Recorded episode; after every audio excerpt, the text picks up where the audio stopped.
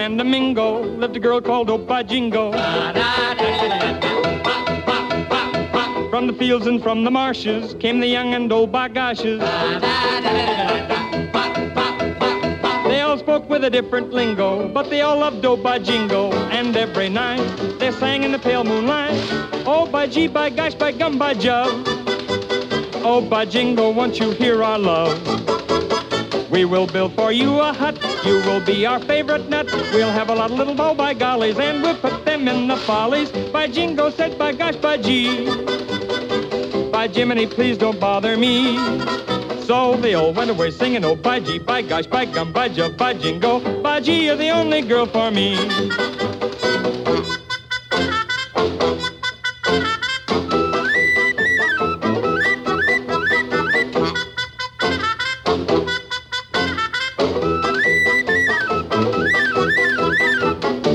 Oh, by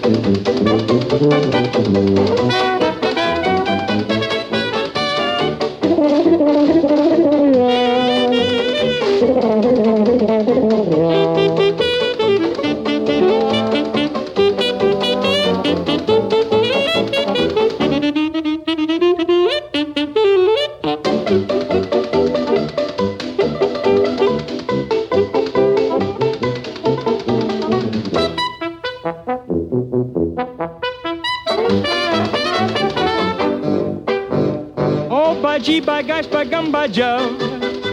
Oh, by jingo, won't you hear our love? We will build for you a hut.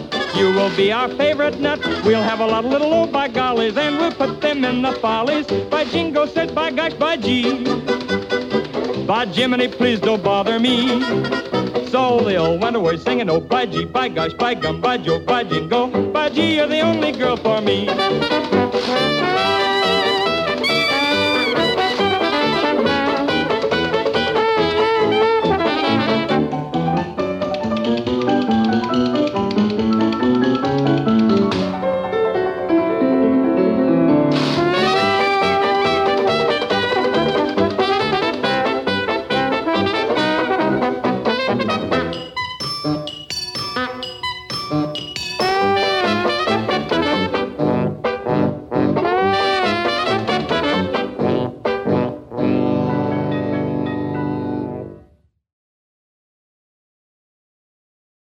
This is Inkstuds on CITR 101.9 FM. I'm talking to Craig Yoe from Yoe Books, the imprint of IDW, I guess. Is that a, a good way of putting it? Yes, Yoe Books is a, an imprint of IDW. There we go. That's exactly right. They're our parent company, and God knows I need a, a, a parent. Someone to hold your hand. Yes, and and uh, yes, and give me discipline. I like that discipline. Well, you did do the Shuster book, which was all about discipline. Yeah. Oh, you mean the secret identity, the fetish art of Superman's co-creator Joe Shuster? I like to give the entire name so people get the concept. I don't, I don't think I could remember the entire name, but you've uh, oh, I memorized it. I, you probably mentioned it one million times.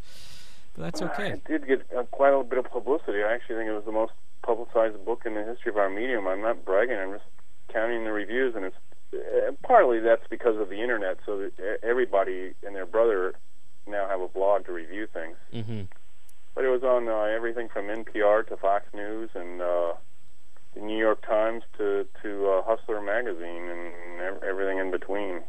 Now, Got a lot of attention. what did Fox News have to say about it? What did who, please? Fox have to say about it?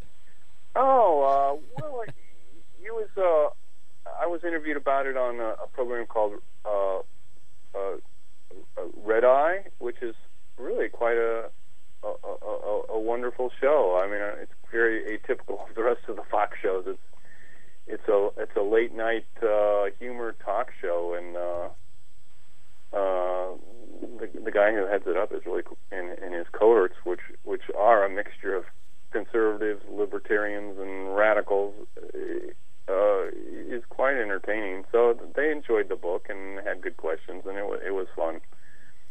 You know, Sounds like they need to have Pete Bagge on their show. yeah.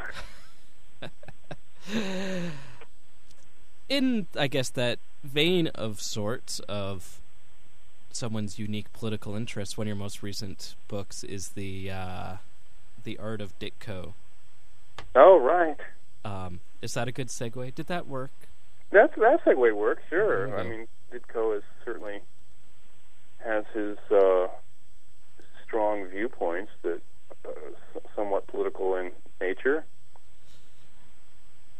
What was the uh, decision behind doing this book? And I kind of I feel weird calling it the art of because it's not specifically an art book. I guess it depends on your nef- definition. I mean, uh, it's it's a book of his art, and his name is Ditko. So I, I I have no trouble calling it an art book, and it, it actually reproduces a lot of his original artwork. And in in addition to his most artistic stories, I, I feel his most innovative, groundbreaking, medium stretching uh, stories. So I think it's very really shows his uh, artist his most artistic creative side. So I, I think the title is, is is good because of that. And uh, you know, I mean, we we all love his Spider-Man and and and also the fantasy stories he did for uh, Marvel. But I think I, I'm I'm someone that really likes I- innovation and things that break the mold. And I think he's in a very small list of people like Jim Steranko, Alex Toth, Mhm. Bernard Krigstein and Steve Ditko, who really did these uh, wild, crazy uh, layouts that, that gave new ways to tell comic stories. And uh, peop- that's been a, these and these stories appeared in, in in the work he did for Charlton. He didn't do such uh, innovative kinds of things for Marvel uh, in that sense. And uh, for some reason, I, he found a place. Maybe I, I don't know if it was the the mood or the tone at Marvel, where he had more traditional kinds of storytelling. Uh, but at Charlton, where he had very little editorial input, and and uh, mostly because they were paying him so so lousy, uh, Ditko, uh, you know, felt the freedom to like really, you know, do really wild and crazy and wonderful uh, approaches to comic storytelling. So uh, these very artsy. Uh, uh, I keep using the word innovative, but that's what I feel that, word best describes them. Stories. Um, you know, I, I, I've I, I've always wanted to collect in, in, in one volume, so I collected the best of those, and that was the impetus. That was the motivation to pull all these together. So that people would look at Ditko in a new way, not just think of him as Spider-Man and Doctor Strange, but you know, is is, is one of is one of the greats as far as uh, uh, breaking new ground in in the medium. So it's the Charlton era specific that you feel is the the the the, the stellar breakout period. Yes, I mean obviously again, again I love Doctor Strange and Spider Man, but th- th- this stuff uh, was very avant garde, way ahead of its time. He's really bending uh, the form and and tell, telling the stories in, in new ways that it had not been seen before. Brilliant, brilliant stuff. Now you've had Genius. I mean, it, it is totally it's genius. I mean, you know that word gets thrown around too much, but uh, Ditko was a genius, and this Mhm. this this was him at his most most creative. This work in Charlton, and not all of the Charlton work was was that creative. Some of it's pain, you know, almost painfully dull, and, and it's straightforward, and and uh, you know the stories and the original printing quality weren't so good, and so it, it really it's not really you know the the highest uh, comic work, but when when uh, maybe when he got all of a sudden bored and wanted to prove something to his audience or to him, maybe even more likely to himself, he would just like I hate to use sports analogies, but he would knock the ball out of the park. He would just do these incredible uh, stories. So I just gathered the best of those, and yeah, this is this is this genius at at his most geniusness. now, you've had personal contact with uh, Mr. Ditko in the past. Mhm. Did he have any anything to do with this book? I called him when I uh, for, decided to do the book and asked him if he wanted to have input and uh, be involved, and uh, he declined. I said, "Well, you know, I thought you might want to tell me uh, uh, you know, what stories you'd like me to include, or give me some background, give me advice uh, on, on w- w- which stories you felt were best that could be included in the art of Ditko. And he said, he said to me, Robin, he said, if you wanted advice, and he was kind of there was a kind of a chuckle in his in his uh, comment. He said, if you wanted uh, advice, maybe you should go see a priest, Craig. so no priests were uh, used in the making of this book, or or or, or, or Mr. Ditko himself. Had free reign to to do what I wanted. So you would you could say though he approved of the book. Did he approve of the book? The, I wouldn't say that. I mean, he had no involvement. Okay. Just kind of trying to gauge the the Ditko-esqueness to it, I guess. And for those that don't really know, Ditko is pretty um, reclusive, for lack of a better Well, term. I wouldn't describe him that. I mean, uh, uh, as as as I related in the book, I've when I worked was creative director of the Muppets, I had him come over and meet people at the Muppets and had lunch with him, and then he invited me to his studio, and uh, and uh, I, I went there, and we've had lunch together, and uh, I've worked on pro- other I've worked on projects with him. I commissioned him to do comics for projects I was doing, so. uh I would find him totally reclusive. He's highly opinionated, and uh, he doesn't like going to large affairs like conventions and and such. But he he has contact with people, and has people I think he would he would call friends, and uh, hmm uh, he has family he visits. So I I I, I I don't know why people think he's reclusive, except that they would like him to show up and be a guest of honor at their convention, and he has no interest in doing that. Well, it's it's funny. I was at a convention a couple weeks ago, and I was talking to friends there that are artists, and I've just it's a lot of folks really don't enjoy the uh, convention process in a lot of ways because it's just yeah, you're put on display like a monkey almost and expected to perform, and it's exhausting, hmm and it's not a great way to interact with folks. it has its limitations, but uh, I, I like conventions too. Yeah, I'm already looking forward to the San Diego Zoo. Comic Con. Milo Manara's gonna be there. Uh, that's awesome, right? Yeah, I'm I'm jealous. I wish I could go down and meet him. I'm a massive. Well, I'm going to the convention, I don't know if I'll get to meet him. I'm sure the lines will be long. Yeah, he's worth Beautiful it. women lined up, Yep. hoping that he'll ask them to model. and he sure, just man, I'm sure ugly fanboys like me will be asked to speak or step to the rear of the line. which you will do with grace and dignity. So I mean, he's another guy who I have worked with. I've commissioned him to do artwork for uh, books that I've done, and Manara. uh, yeah, so I found you know Manara affable fellow. hmm Uh, back to the Ditko book. Uh, one story I really enjoyed out of it was the last one in the whole book, the Yes. ghost artist. Um, any partic- do you know any particular background with that story, or I, I, I learned later that uh, my pal Bob Stewart wrote that story. Uh, so I, I found that uh, uh, pretty interesting. Or maybe he possibly co-wrote. I, I, I, I'm sorry, Bob, if you're listening out there. I'm a little fuzzy on the details, but I know uh, he's a talented guy, and I think he had a big involvement in the story. And uh, you know, I mean, I think uh, certainly uh, I don't know if it speaks to specific people in the comics industry, but certainly there have been uh, assistants and ghosts uh, who Mhm. haven't gotten their due, and uh, I think this this uh, strip uh, kind of speaks to that. And it's uh, it's interesting how many of the stories in the book do have uh, cartoonists as protagonists of, of one sort or another.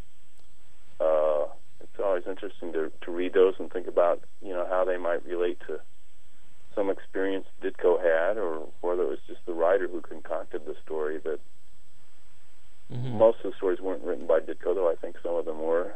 Uh, and it's interesting to, to think about how how the cartoonists in some of these stories maybe uh, ref- reflect uh, Ditko himself.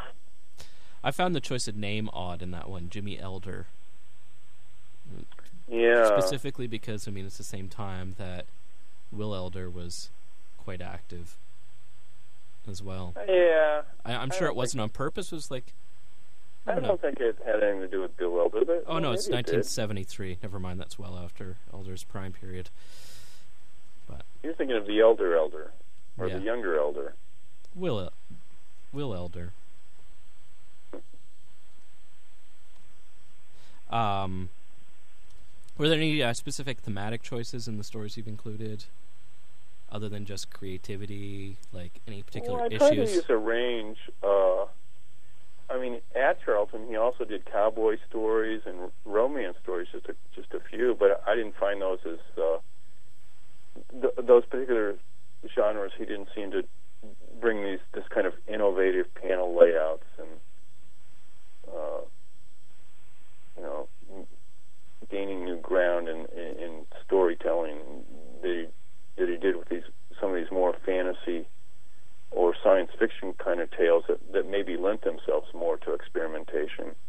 hmm There was one particular story I was really fascinated by the panel layout because it was like everything was split in half, almost. Yeah. There's he does a lot of that where he like breaks the panel or breaks the page in half Mm-hmm. and really utilizes the middle. Was that pretty uncommon in that era? Oh, I think so. Yes. Like I said, I think he broke a lot of new ground with, with some of these devices he used to to move the story ahead and to slow people down and speed people up at, at different times. Do you have any particular favorites in the book that stand out to you? You know, uh, I I, li- I like them all. I, I think the uh, the story "Who's There" is like, I mean, some of these these stories are supposed to be scary, and I find some of the artwork and the way they are laid out, and some of the character designs, I, I find them truly disturbing. They are scary. uh, I find that story very scary. Conversely, I, I think uh, just before it, I printed. Yes, I did. Just a story called Imagination, which is just a, it's kind of a a in a sense low key, not low key meaning in any way boring. It's it's in, it's a very intriguing engaging story, but it's a very almost gentle story about this young boy and and uh, the angles that he presents that in. I mean, the opening panel is just is just a, a rear shot of the character, which isn't a usual way to make an establishing shot to you know to establish who the story's about. You know, just to show the character from behind is pretty innovative, but. Uh, the first two panels are kind of from behind, and then all of a sudden we see his face, and it's a it's a very uh, it's a very simple tale, but it, it's uh, I, lo- I love the writing and, and the viewpoints and the literal bird's eye view because it's a story about a, a boy and some birds, which is you know isn't this monster story or outlandish science fiction story or uh, you know alien fantasy story. It, it, it's just a, simple tale, but it's it's very compelling and and and kind of sweet and and and, uh, and soul searching and uh, uh, poignant all, all at once. I, I love that story, and I put it, ne- it near the beginning of the book, being called Imagination, uh, because uh, again, uh, and that that that follows a, a piece of original artwork Mhm. reproduced full size and full color of, of from the very first Spider-Man tale, and and I think imagination it does the, the word sets the tone for the the whole rest of the book. I mean, here's a a genius, and, and we're really seeing him at the top of his imaginative powers. Another story um, that looks re- really odd, really interesting um, as far as layout goes is the heart or yeah, the heart of Jeremy Myth Oh yeah, yeah, yeah, yeah. with the the folder cards, Yeah, I know that's amazing, right? and it's like, I mean, it kind of breaks down of where that's coming from at the end, but it's really like fascinating use of um, just the whole paneling and how he's presenting. Like it seems like I could see Chris Ware doing now almost. Yeah, yeah, yeah, yeah. Again, Ditko's way ahead of his time. You know, it's interesting when you said that. I just thought like, you know, Eisner, who I, I'm sure Ditko admired, and we all did, substitute to. I mean, he, he's he's he's as, as good as it gets, but he, would have used a file folder maybe as the opening panel. Mm-hmm.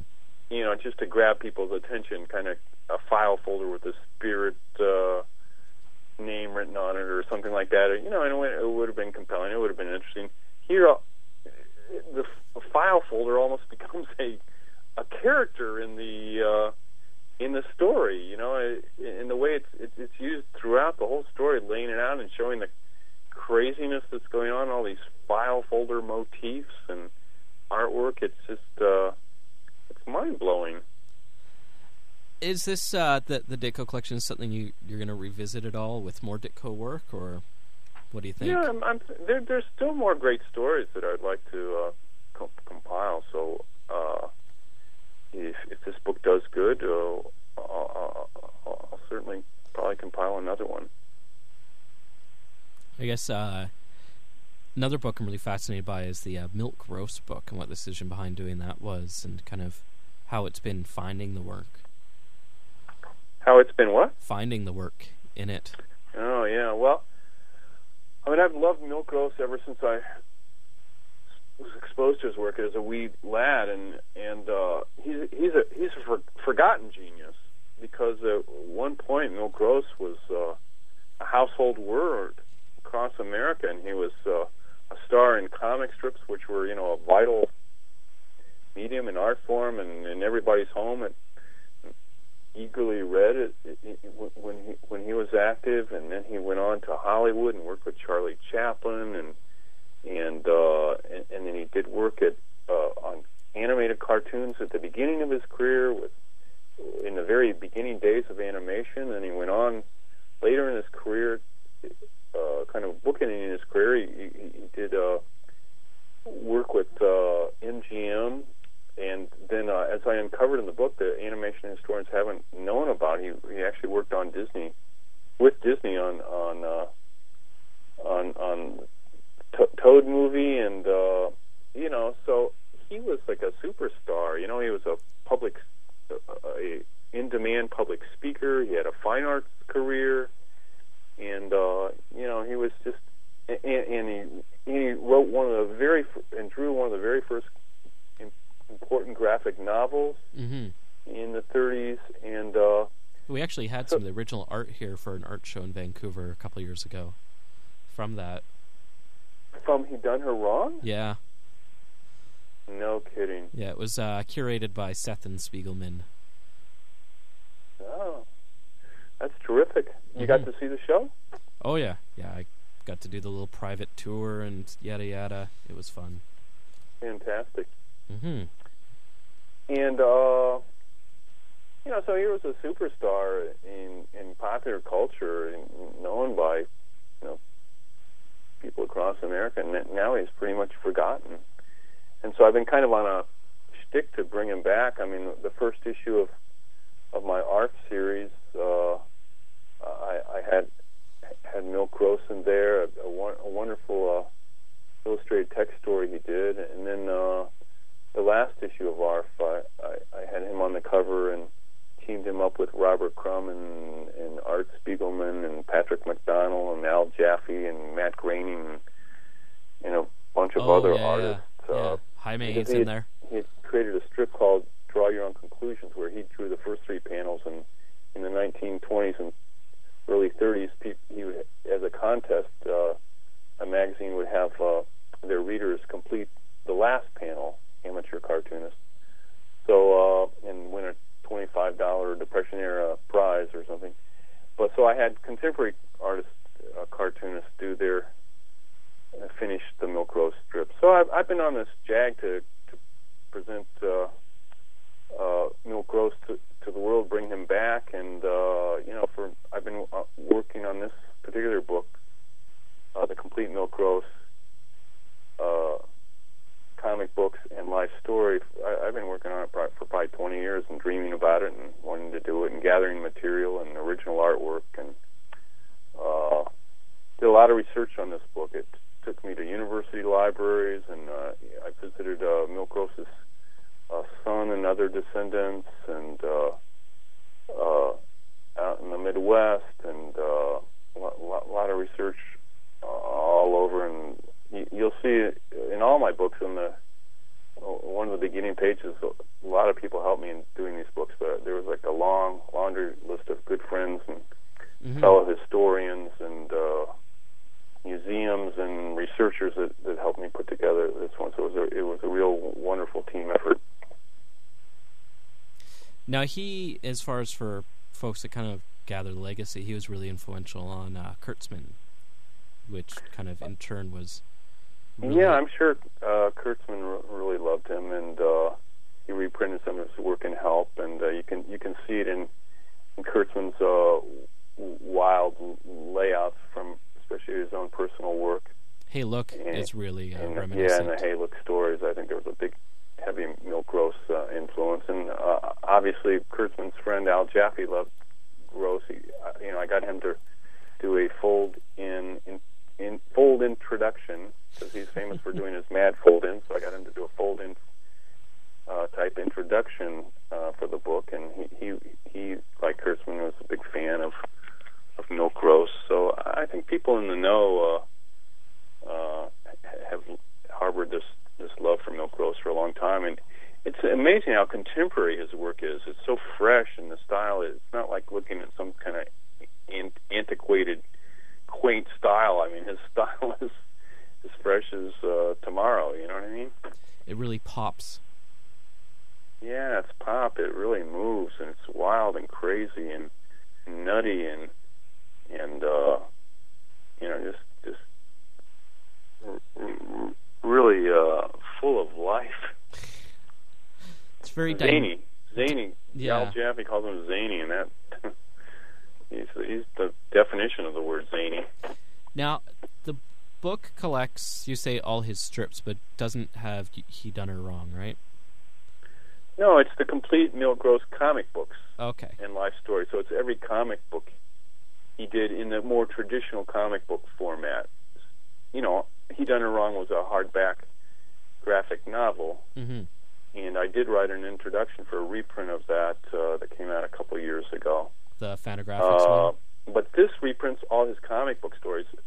Milt Gross's own son didn't know he did comic book stories, and Al Jaffee didn't know. And many people d- don't realize that he, uh, uh, near the end of his life, he did comic book stories. When uh, when I feel like it's actually had accumulated all those influences of animation, comic strips, graphic novels, and I think he put his best work into these comic book stories because they were just so wild and crazy. And uh, but he did them for like a, a, a, a really a relatively small company called American Comics Group. Most of the stories, and then then an even smaller group that was uh, a, a smaller company that just put out a few titles. Uh, one called Picture News, and and Gross did stories for that. So he did these these work for these small companies, and many times they were just the, his strips were uh, uh, backup features in their uh, funny animal comic books. Around what year was this? Or their humor comic books. Oh. And so uh, people don't know about these stories. So it took a long time to gather all the stories and, and, and myself get the complete Milt Gross comic book. um, around what years would you say this was, like the the comic work? He's in the late forties, most of them. Okay. And uh, and then he ha- this company though brought out two issues of a comic book called Milt Gross Funnies, and this is the only time that I know of that that a comic book was actually titled after the cartoonist. I mean, the one exception someone could maybe try to make is the Walt Disney's comics and stories. But Walt Disney, as we well know, never drew anything for those comic books. No. He just put his brand name on them. Yeah. And then people like Carl Barks uh, drew the stories. But Milt Gross, from cover to cover, drew two issues of a comic book called Milt Gross Comics and Stories, or Milt Gross Funnies, rather. Mm-hmm. And uh, they're brilliant. And uh, unfortunately, they only lasted two issues. Uh, but I did, in the course of my research, uh, find and, and get from my collection uh, the original artwork for the third ish, cover of the third issue of Milt Gross Funny. So I was very proud to present that in the book. This unknown cover. I mean, the comic books are already, already unknown, but from the cognoscenti that, that know about them. The uh, the, the collectors and hardcore uh, fans of Milt Gross and know about Milt Gross Funnies, they never knew there was a third issue, and nor did I till I ran across this cover. Though I always suspected that some of the short stories that appeared later in, in different comic books m- must have been originally drawn for maybe a third issue that was never printed. So it was exciting to actually discover the the cover to Milt Gross Funnies number three. Where where did you find that? Was that like in his family's estate or? Well, it, it's been in a private collection for uh, buried in a private collection for a long time, and uh, you know the the collector who uh, decided to part of, part with it. I was he, he knew of my love for Milt Gross, so I was the first first person he called, and uh, I had to. You came a running.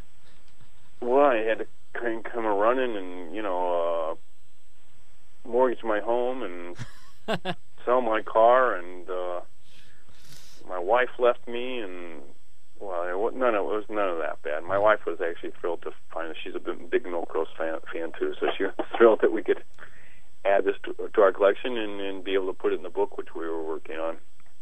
Excellent. It's always fun to find a gem. Yeah, yeah, yeah. Do you have So, any uh, plans for follow up to the Milt Gross book?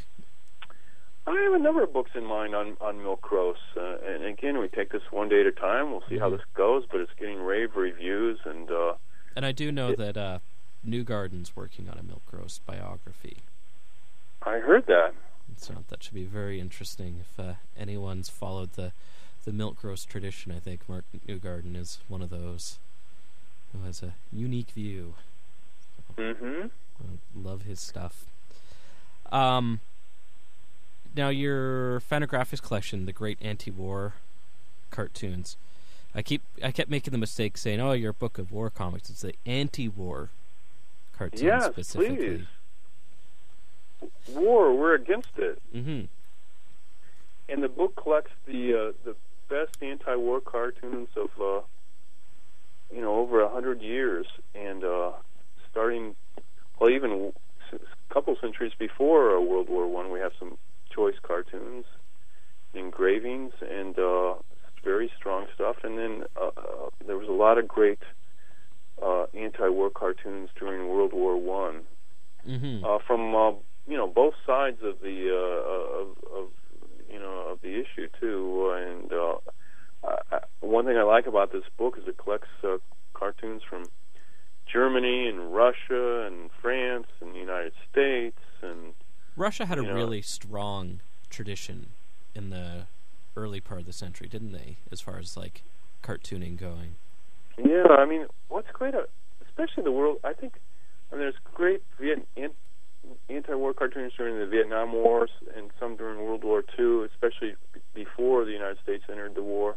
Mm-hmm. And then, uh, but World War One seems to be a real sweet spot, if you want to call it that, for for stri- you know, strong anti-war cartoons by by brilliant, illu- a lot of not only cartoonists, but a lot of poster artists and illustrators and sculptors took up pen and ink to to to, to uh, you know to uh, compose anti-war statements in cartoon form and some of that artwork is just like really amazing and so strong. I'm very very proud of this book and and again a lot of the the, the, the work that we un- uncovered uh, my fellow researchers and I for this book because a lot of this work ha- hadn't been reprinted for for a hundred years and some of the brilliant artists uh, of uh, these early days ha- have been totally forgotten and so Mhm.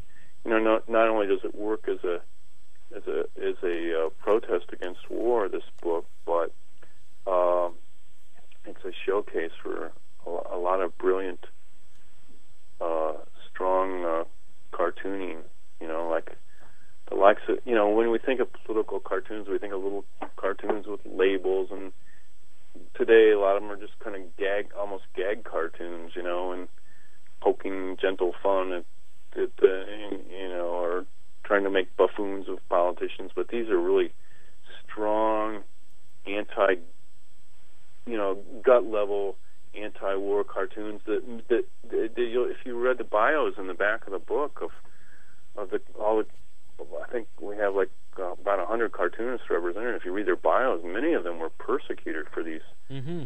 anti-war cartoons, jailed, shot, uh, run out of their country. You know, they, it wasn't. They weren't just didn't have some comfortable desk job doing this at a daily newspaper or something. I mean, I mean, I admire political cartoonists of today, of today and, and their- fight even to keep their job they have today. But I think we can all learn a lesson to uh, from these early cartoonists who, who you know had these incredibly strong statements and and really uh, you know let, let things fall where they may. They and even risk their their personal safety by making some of these statements. You know, I, a lot of cartooning and cartoonists to admire in this book. The one that I, I'm just flipping through and just really kind of so stark and heartbreaking is the uh, the Sea Mine uh, by a Danish or a Dutch uh, illustrator Louis uh, Raemaekers Ramakers, Oh yes, which is yeah. well, Raymaker, he was another one really persecuted. The Nazis, uh, uh, you know, had had an, uh, a, a reward, you know, for his for his head. Uh, yeah, he he had uh, very strong uh, anti-war statements, just gripping, hmm very very very uh, strong and brilliant.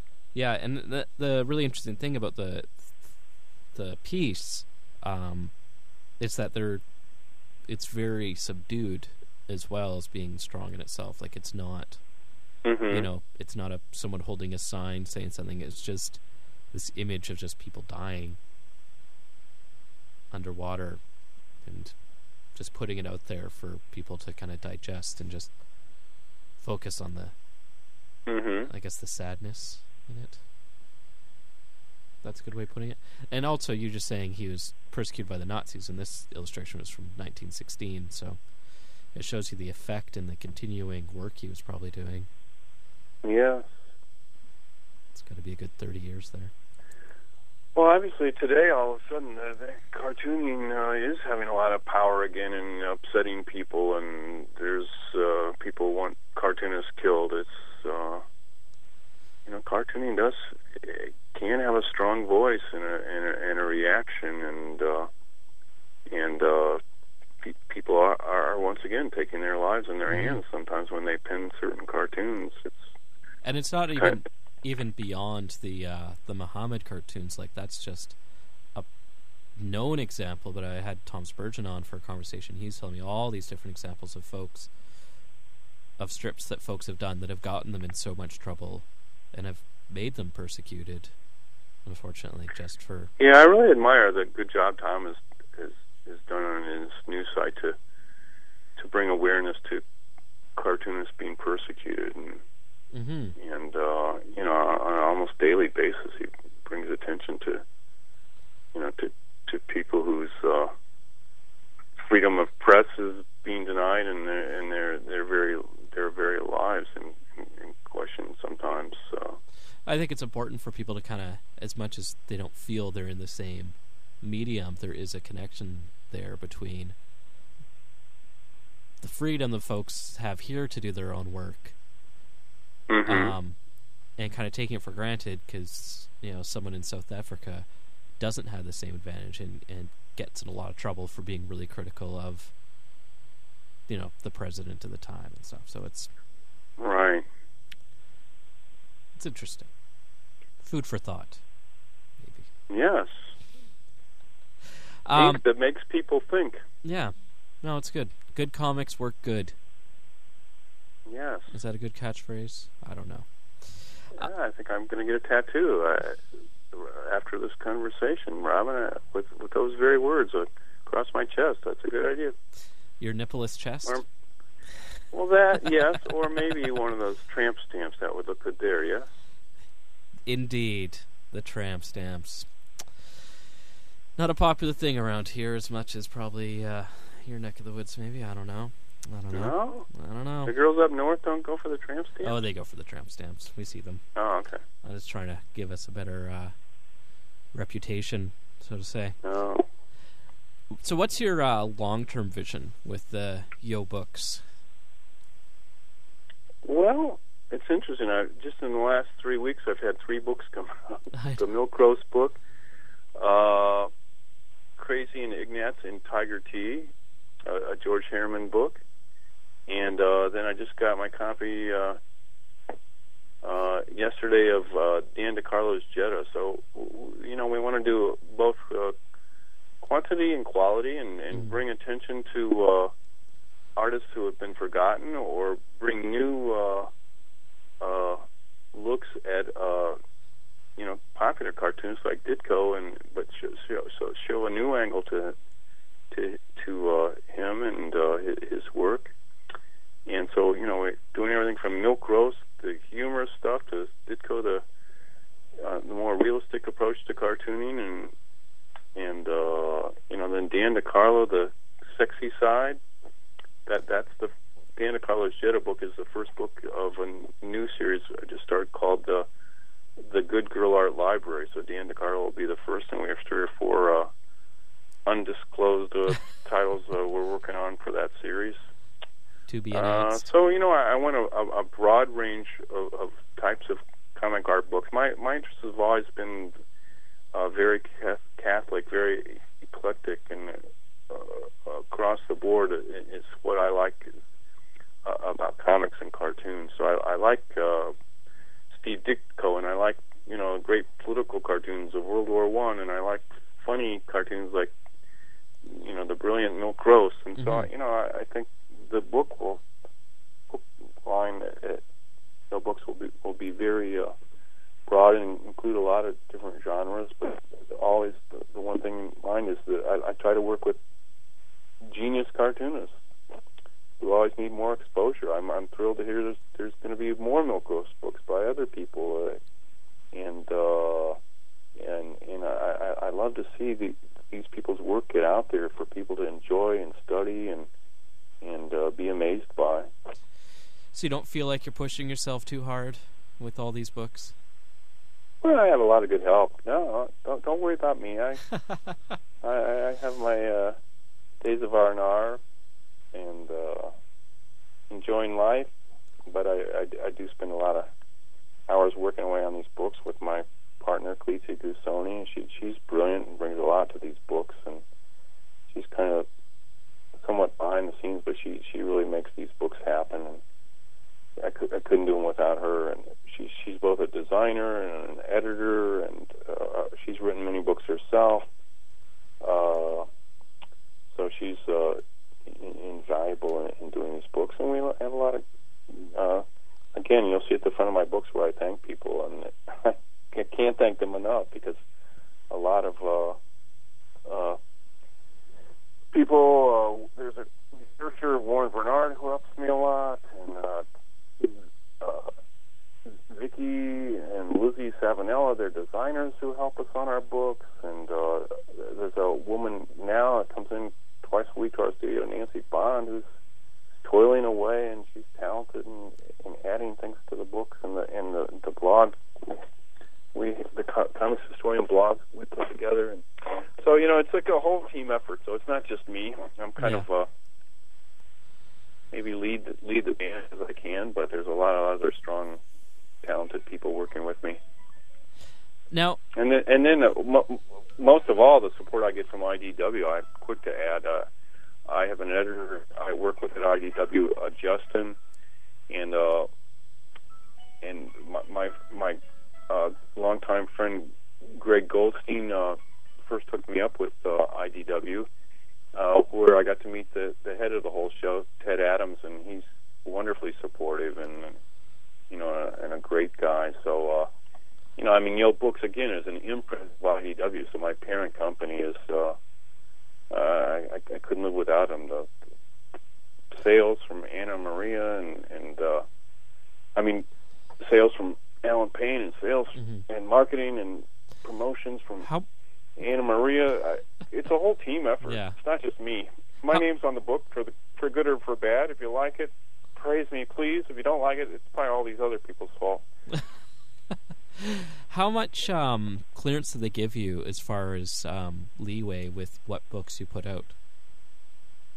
Uh, again, it's sort of a group effort. They give me a lot of freedom. I mean, uh, uh, when you're out there as an author, when you're out there pitching books, uh, you know, as authors know, it's it's it's it's tough. You might place one out of uh, twenty or something, Mm-hmm.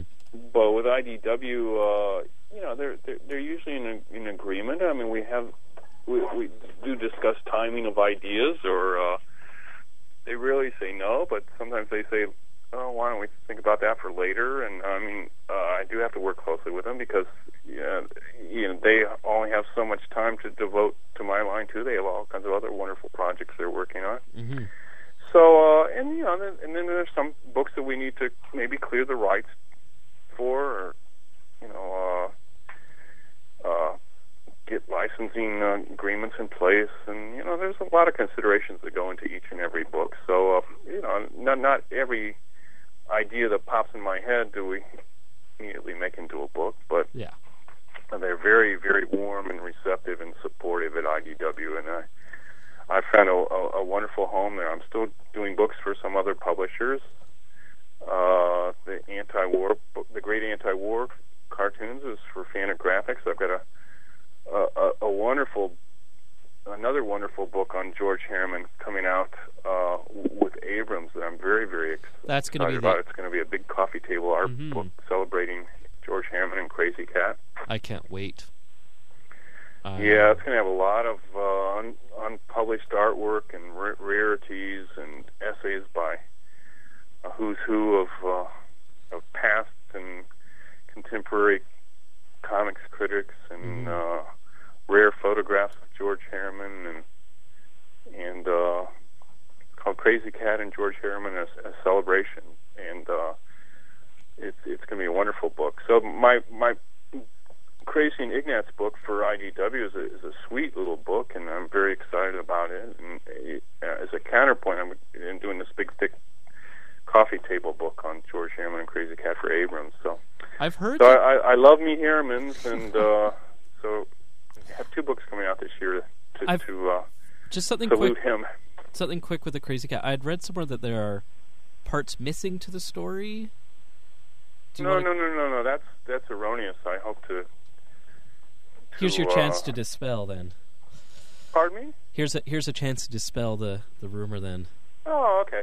Well, George Herriman did a, did a, a, a long uh, thematic uh, exploration of a of a, of this concoction called Tiger Tea, which the citizens of of Coconino County ingested Krazy Kat and Ignatz and Officer Pup drank this tea and had all these almost psychedelic experiences.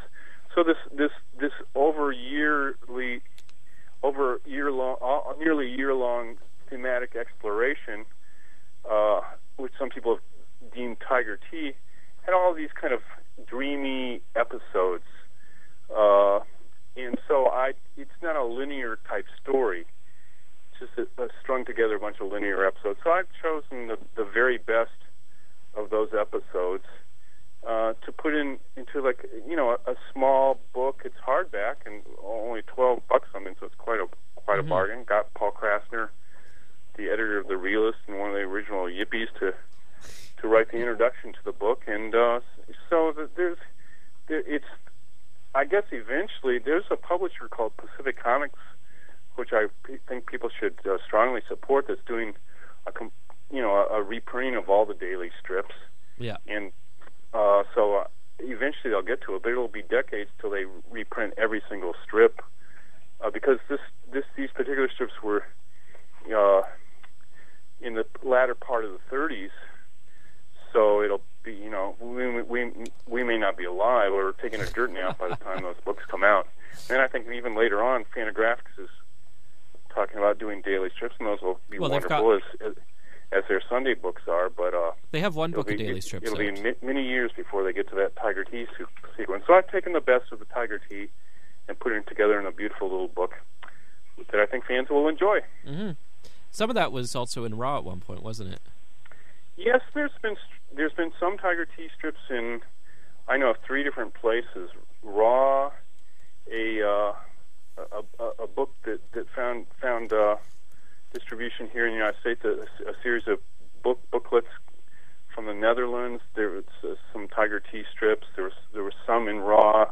There was some in a uh, in a book that I, where I first saw, read about Krazy Kat in the I think in the the late '60s. So there's been little smatterings of Tiger Tea, but there's never been as many uh, gathered all in one place as, as I've done here. Mm-hmm. You know, the greatest of the little Tiger Tea episodes, and so uh, it's a great book. I'm very proud of it. And so there's there's uh, you know it's. Uh, it, it, it's a good book. Have you seen it yet? I took a quick look at it. I love the picture uh, with uh, Herriman in the uh, in the hat. In it. Yeah, smoking that funny cigarette that he's smoking. What kind of cigarette is he smoking, folks? I'll let uh, people make their own assumptions. I'm I'm sure it's tobacco, but it's just in the whole context of the thing. It's it's just yeah, it's kind of funny. It's I mean, rumor. Tiger Tea came out uh, w- w- during Prohibition days and and anti-marijuana legislation, and and it's just uh, just interesting to see these Krazy Kat and Ignatz and Officer Pup and having these kind of psychedelic uh, experiences. Krazy Kat emboldened, and you know from from ingesting Tiger Tea, and it's it's just, it's fun. It's it's a fun parlor game to look at what what Herriman might have been thinking. It, it, I, I took a flip through it, and you can see how the the kind of he he maintains this like odd panels, like stuff and slow changes within those panels, Mm-hmm. like how things slowly move over a couple of pages, and it's, it's quite fascinating. yeah, really yeah. pretty. It's a, it has a different kind of pace and feel to the to the regular uh, Krazy Kat strips. It's really quite wonderful. Indeed. Well, Craig, I'm at the uh, the end of my time slot here. Well, I'm glad we had this little talk, Robin. It was good to chat, Craig. Um, I do love love the comics. They're always they always make me happy. Oh, good. Uh, if my books make you happy, that's what more could I ask for? Really, nothing more. You know, I have a picture above my uh, desk here of you, Robin, and I think of you as my. I, when I'm doing working on the books, I think, what would Robin do, and what would he like, and what what would make Robin happy? You're kind of my audience. I, we we talk here in, in the office about let's do another book for Robin. Oh, you don't want to do that, or else you'll be going off in an odd direction. No, no, no. we know you're a man of consummate taste, and I Most of the appreciate time. Uh, you having me on your show today. Well, thank you so much for reacting with me, Craig.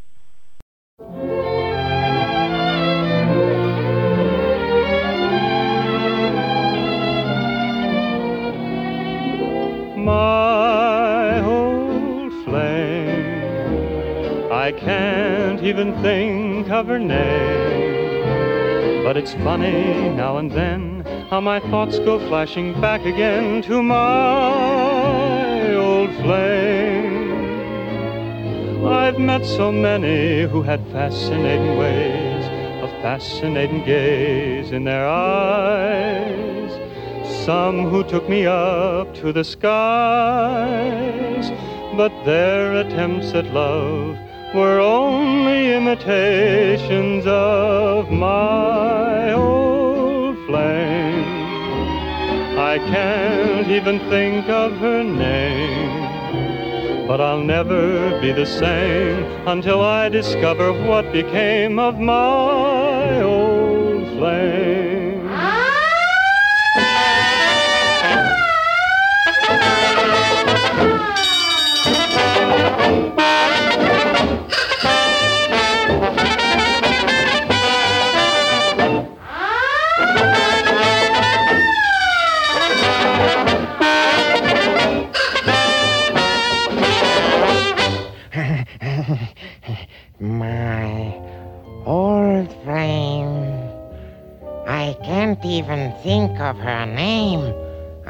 To look through my collection of human heads. But it's funny now and then how my thoughts go flashing back again to my old flame. My old flame. My my new lovers all seem so tame. They they won't even let me strangle them. For I haven't met a girl so magnificent or elegant as my old flame.